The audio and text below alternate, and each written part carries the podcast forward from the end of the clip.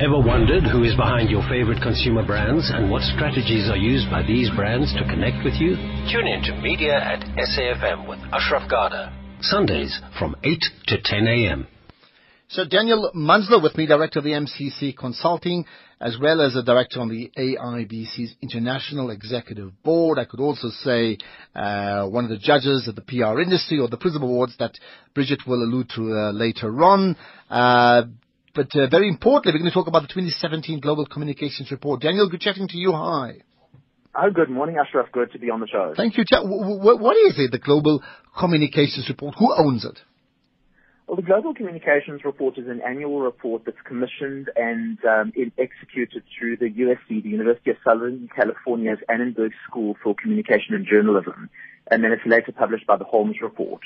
Okay, fine. So this is the latest one, uh, and there's some really important issues that have come through from there, right? So I'm trying to work out how we're going to work it out. There's maybe five key points you may want to touch on, right? Perhaps let, us get to the first one and and then run through, uh, and then you can give me some details on that. Go, go ahead and, and just let, let's start at the very beginning. Okay, that's perfect, Ashraf. So the the study this year was fascinating from the point of view that it raised probably four or five key issues that are going to fundamentally impact the way in which the communication industry is going to look moving forward. One of them is where PR and marketing overlays in terms of the mix between the two disciplines. And there's a split between what PR professionals and marketing executives feel about the alignment between the two professions, and I'll go into that in a 2nd mm-hmm. The other one is the vast number of traditional public relations practitioners that are saying that the profession itself needs to be redefined. And you can imagine uh, the depth of conversation that could happen behind that type of a statement. Mm-hmm. Um, the third one really is around the trends. And 20 key trends in terms of skills within the discipline have been identified. And very interesting, your previous interview around fake news. And fake news, which is a relatively new concept within the PR industry, still made it into the top 20 in a research that was implemented or executed in February of this year. Um, so that, that also raises some interesting um, questions. And the other one is client and agency relationships and the fundamental shifts that are taking place in the way in which corporates are making use of agencies in terms of implementing and executing um, various tactical, operational pieces of work that they're being required to. Those are the four most interesting trends that have come out and maybe we've got a few minutes to dive into those. Okay, absolutely. So let's start at the, the very first one. T- tell me about that. Okay, so the, the, the public relations and marketing mix. Hmm. So in this research, almost half of PR professionals and more than 60% of marketing executives feel that the two disciplines are going to become more closely aligned over the next five years. The PR professionals obviously think that PR will dominate. The marketing executives feel that marketing will dominate. I think the reality is somewhere in between the two of those. But at the end of the day, it really goes to speak to the blurring of the lines uh, between say, concepts like paid, earned, um, and shared and owned media. For example, where is that line between where we place media and where we earn media as communication experts in media?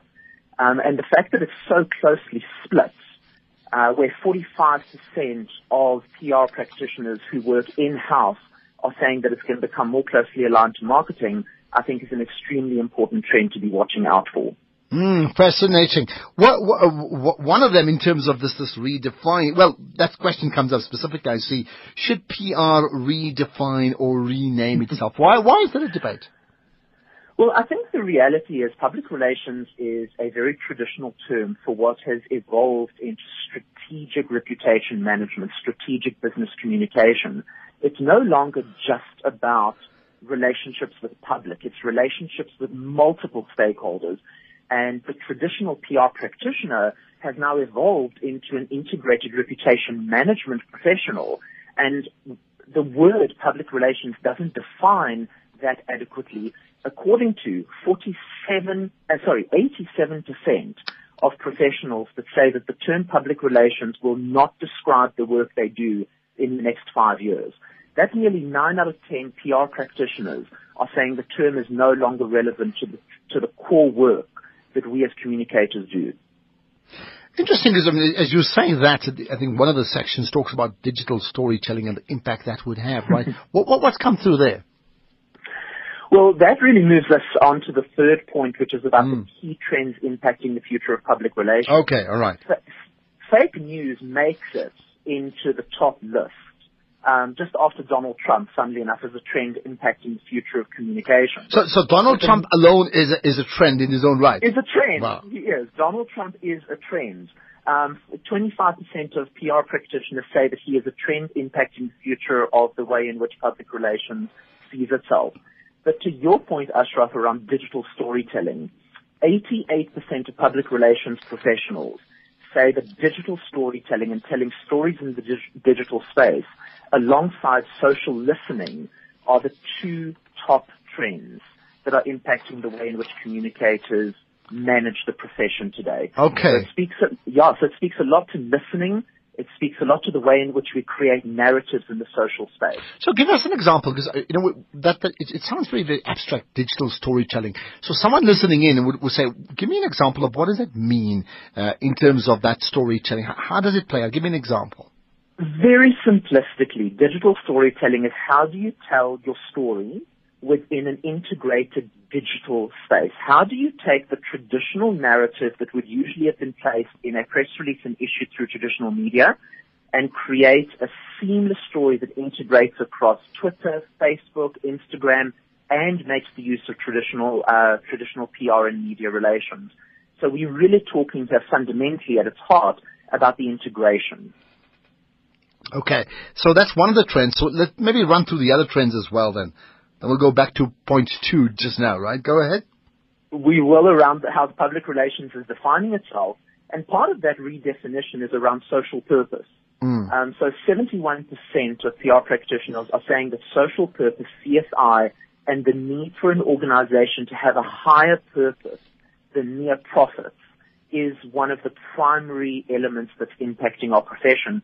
People want to know that the organization you're working with is doing good for society, is uh, a sustainably responsible organization. And the fact that that is coming up so high up in this research, I think really begs the question, what are the key messages that we as an organization need to consider? If you're a bank, if you're in retail, etc., there are fundamental core messages that you're going to be sharing with the public. But social purpose is something that is on everybody's mind and is occupying people. So the narratives that we need to embed in our, in our stories, in the way in which we communicate with our stakeholders is fundamentally shifting around that. That falls alongside elements of real-time marketing. People want to be responsive and agile and influencer marketing. How do we leverage key influencers um, within whichever space an organization has to be operating in in order to make sure that we land the right messages with the right people.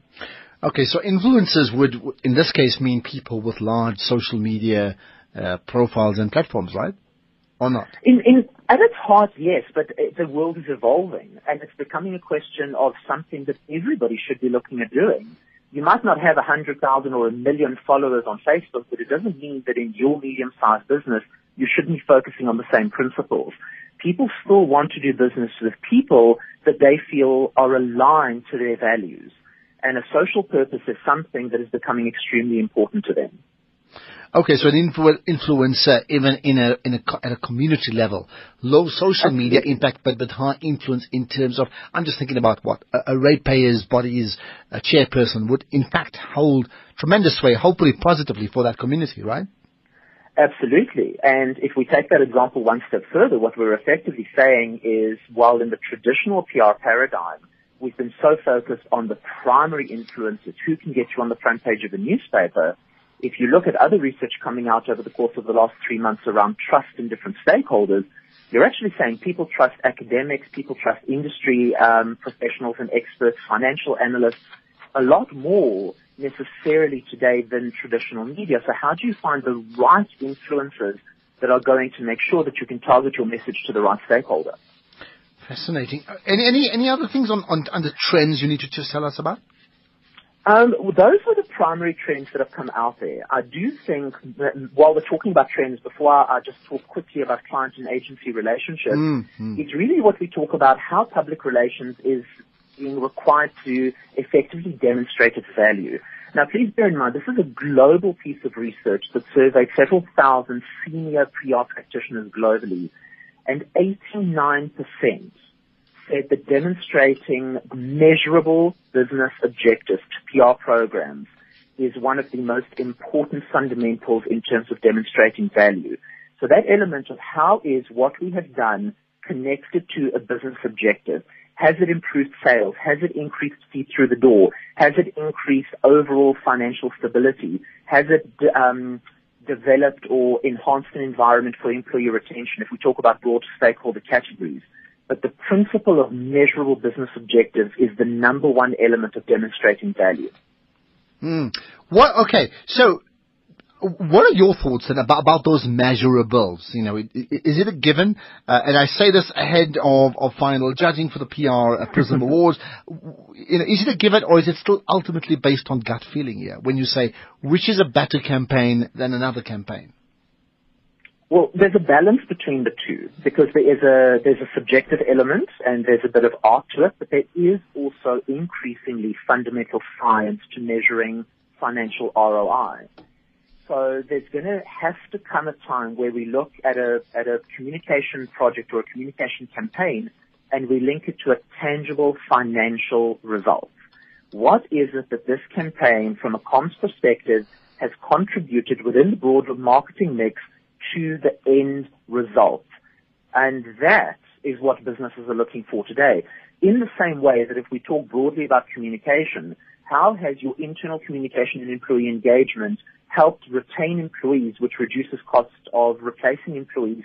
That is a financial tangible result. If we look externally, if you're in aviation, has your campaign driven more occupancy within a particular flight? If we talk about crisis, has your reputation management division managed to mitigate a crisis to a point that an organization hasn't been fined? The value of that fine is a financial tangible that the communication function has, has been able to save the business. So yes, there are fundamental ROI financial measurables that need to come into almost every campaign where possible. Mm. Well, what about, and in terms of, um, I mean, we touched on it earlier in terms of what is defined. You know, is uh, should should PR also call itself something different? Uh, I know we touched on some parts of it earlier on, but but do, would you would you then call for a complete redefinition of not just the industry but the practitioners as well? I think there's definitely going to come a time that we need to look at a new or revised naming convention. Now, the practitioners may, in different disciplines, retain certain elements of where it is today, but looking at a figure as high as 90% of people saying that doesn't describe what they do, it means that we need to engage with academics, with industry bodies like PRISA, like the PRSA in the United States and other bodies to more closely look at what are the correct definitions. Doesn't need to be more broadly defined does the name need to change completely? Should we be bringing more elements of words like reputation management into the title? Because a lot of traditional PR practitioners today are exercising strategic reputation management. So I don't know what the answer is today, but I definitely know that if we look at what the industry is calling for, it's a conversation that needs to start. Now, you, you have made the point, uh, and let me just remind listeners, we're chatting to Daniel Munslow, uh, and Daniel is the director of the M- of MCC Consulting, director on the IABC's International Executive Board. And we are talking about the 2017 Global Communications Report. And he was a member of that panel on that report, right? So up to now, uh, Daniel, you've been talking about what's what's been the global trend, okay? So so here's some guessing because it's probably not part of the report, right? How much of what you've just said can you internalize to South Africa and say, okay, that's the global standard as per the report. This South Africa concurs with that, but in fact, in this particular case, South Africa doesn't concur. We we we we on the outside with that particular issue. Can you give us some thoughts on that? The, the segmentation of the data to highlight South Africa specifically will only be published in the full report. However, what I can say for the time being is that on the majority of the fundamental questions that have raised a, a, a paradigmatic shift in public relations, the trends are surprisingly similar. So a lot of, for example, on the question of the naming convention, a large percentage of South African PR practitioners are also supporting the view that the term is too narrow in its definition of the work that they do today. Five years ago, a traditional PR practitioner would have simply done or focused on media relations. Today they're doing crisis communication, weighing in on internal communication. The paradigms are shifting. So whilst I don't have the specific details for South Africa in front mm, of me, mm. they will be incorporated in future, but the high level information I've seen from the metadata, there is close alignment. Okay, that's uh, that, that's interesting. Are, are, there any aspects that are completely out of kilter? Uh, you may not have done the study, but but you know about? Not su- surprisingly, there isn't anything that we are completely out of alignment with. And that's encouraging because the, what that shows is that South African business communication is very much aligned in its thinking and in its trend on the global, on the global stage. Your previous interview around fake news is mm. actually a case in point where we spend 15 minutes discussing those critical aspects and it is a global trend as much as it is something that is occupying us in South Africa and for strategic communication professionals, what communication strategies do we have in place to combat fake news if a large organization um, is faced with a fake news attack, so to speak?